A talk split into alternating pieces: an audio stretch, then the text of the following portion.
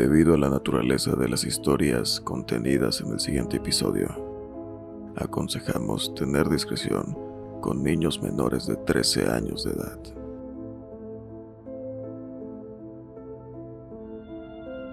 Sin más, comenzamos.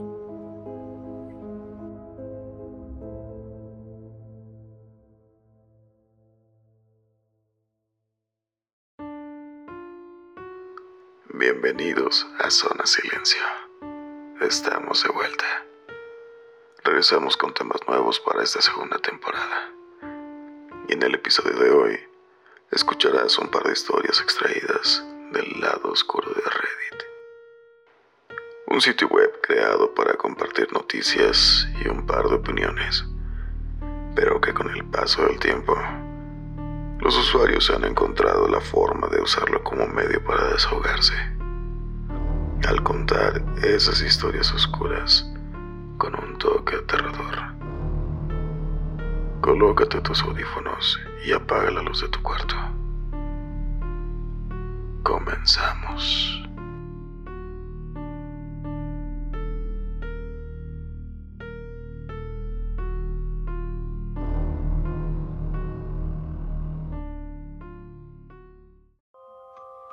La siguiente historia la encontramos en un foro de terror de Reddit. Esta fue escrita y adaptada por motivos de seguridad. En la colonia en la que vivo, algo pasa siempre a las 3, 3 de la mañana. Sé que suena ridículo y que probablemente suene como la típica historia de que algo se aparece a las 3 de la mañana. Pero no. De hecho, lo que se aparece no es peligroso. O al menos no todo el tiempo. Deja que lo cuento. En mi colonia siempre a las 3, 3 de la mañana algo pasa caminando y silbando al lado de las casas. No es peligroso si sigues sus reglas. Ahora te las contaré. Nos mudamos aquí hace tres años. El motivo simple. Mi hermana nació muy enferma y estaba constantemente luchando por su vida. Nuestra antigua casa estaba absurdamente lejos del hospital. Por miedo a que un día no llegáramos lo suficientemente rápido para salvarla, decidimos mudarnos a un lugar más cerca, a nuestra casa actual. El primer día que llegamos aquí, al rato unos vecinos llegaron a darnos la bienvenida. Estos vecinos nos dijeron a mí y a mi hermana que si les podíamos dar privacidad para hablar con nuestros padres. Hicimos caso entre comillas, ya que yo me escondí cerca para escuchar lo que hablaban. Y dígame, señor, ¿usted cree en lo paranormal? Preguntó uno de los vecinos a mi papá, mientras mi mamá se rió sutilmente. No, ¿por qué la pregunta? Preguntó mi padre. Los vecinos respondieron que aunque sonara un poco loco, tendrían que hacerles caso y escucharlos atentamente. Bueno, lo que les necesitamos advertir es que aquí casi todos tienen mucha suerte, demasiada para ser honesto. Y todos los que vienen aquí también la tienen. ¿Le gustaría saber por qué? Preguntaron a mi confundido padre. Ya era muy visible que mamá se estaba aguantando la risa. Verá, todos en el vecindario seguimos ciertas reglas para mantener esta suerte. No es la gran cosa, pero sirve, ya sabe. Cosas como evitar golpearse con algo, encontrar unos 10 pesos tirados de vez en cuando. Son realmente cosas pequeñas, pero muchas. Nuestro millón de pequeñas bendiciones.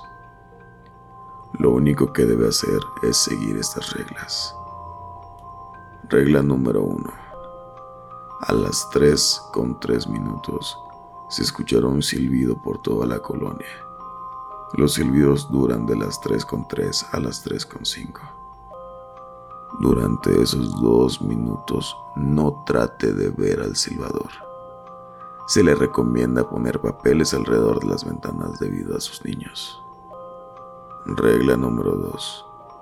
Puede que en esos dos minutos Los que estén despiertos escucharán su nombre a susurros. Un susurro el cual los incitará a abrir la puerta. No le hagan caso. Regla número 3.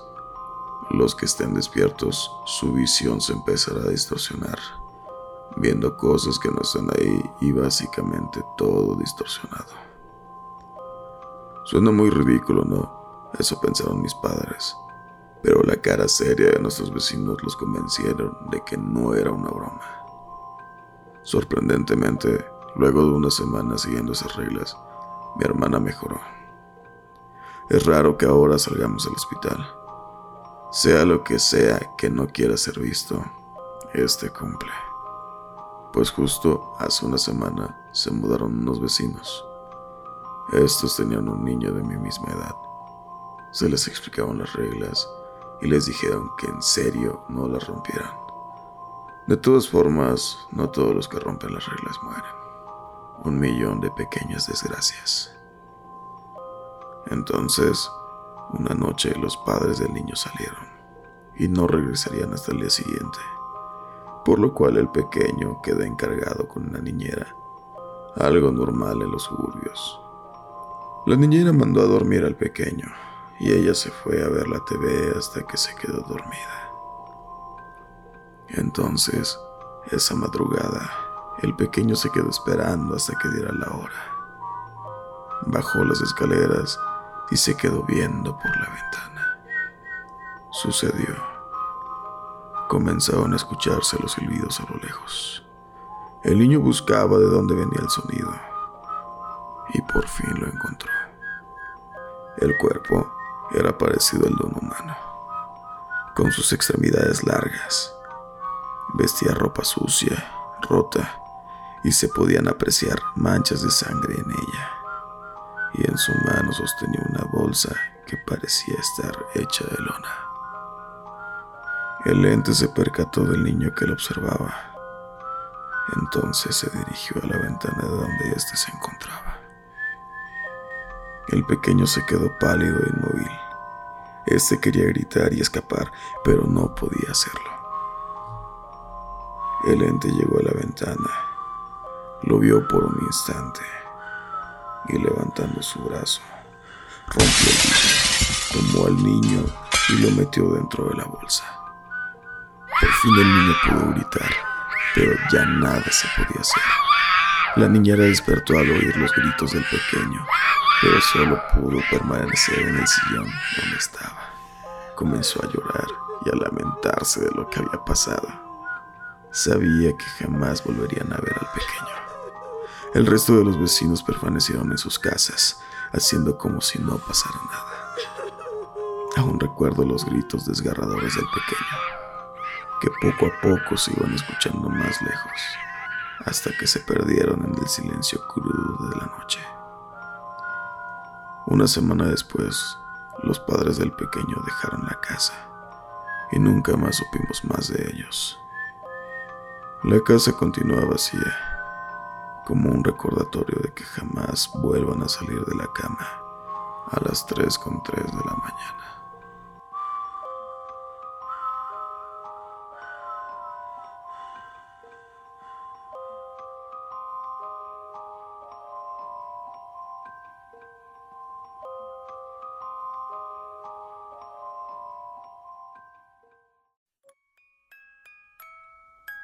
La siguiente historia se encontró en un foro oculto de Reddit. En él estaban contando historias de terror que habían vivido.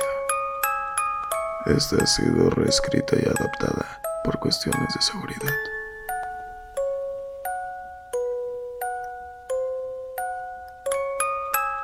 Mi historia inicia a mis 7 u 8 años, cuando vivía en casa de mi abuela con mi mamá. Yo era hijo único y pasaba la mayor parte del tiempo en el patio jugando con animales y soldados de juguete. Para ese tiempo se puso de moda un programa de dibujos animados donde creaban amigos imaginarios, por lo que dibujé en un cuaderno como 20 amigos. Y sinceramente no lograba ver a ninguno, aunque decía que sí. Un día después de un tiempo aseguraba que yo los miraba. Me apareció uno de ellos, al cual le puse pic y se me presentó con normalidad y su aspecto no era muy extraño, únicamente sus pies que eran como los de un genio de lámpara. Entonces jugué un tiempo con él y nunca me llegó a decir nada malo ni sospechoso. Más bien parecía que era como un niño que le gustaba hacer travesuras, porque me escondía juguetes, tiraba mangos y me silbaba desde su casa, la cual era un árbol de mango que estaba frente a mi casa. Esto lo hacía cuando quería jugar. Un día de tantos, un primo que llegó de visita por vacaciones me dijo que él también tenía varios amigos, y yo con orgullo sabiendo que el que yo tenía sí podía jugar, lo llamé silbando para que bajara a jugar. Mi primo quedó helado y corriendo le contó a mi abuela que sin pensarlo dijo que eso no era un amigo, que eso era un demonio. Entonces un sacerdote llegó a mi casa a bendecirla y ya no supe más de él. Hasta que a mis 15 años me mudé a otra casa y una noche que no pude dormir, mis perros no dejaban de ladrar y escuché de nuevo un silbido. Lo escuché tres veces hasta que lo vi pasar por mi ventana y ahora sí me causó miedo y yo mismo pedí que llegara un sacerdote. Pasó un tiempo hasta que un día ya en la universidad estaba con mi Romy estudiando la madrugada y escuchábamos pasos fuera del cuarto, a lo que él pensó que podría ser otro compañero que solía llegar por la noche. Sin embargo, nunca llegaba a la puerta o avisaba por mensaje que abriéramos.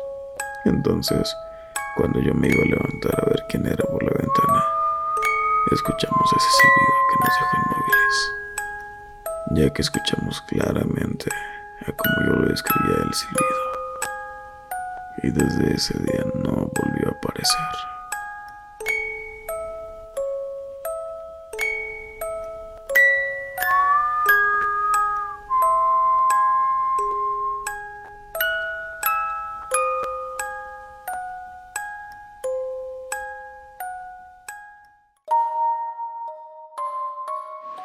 No dudes en contactarme si tienes algún relato que te gustaría que saliera aquí.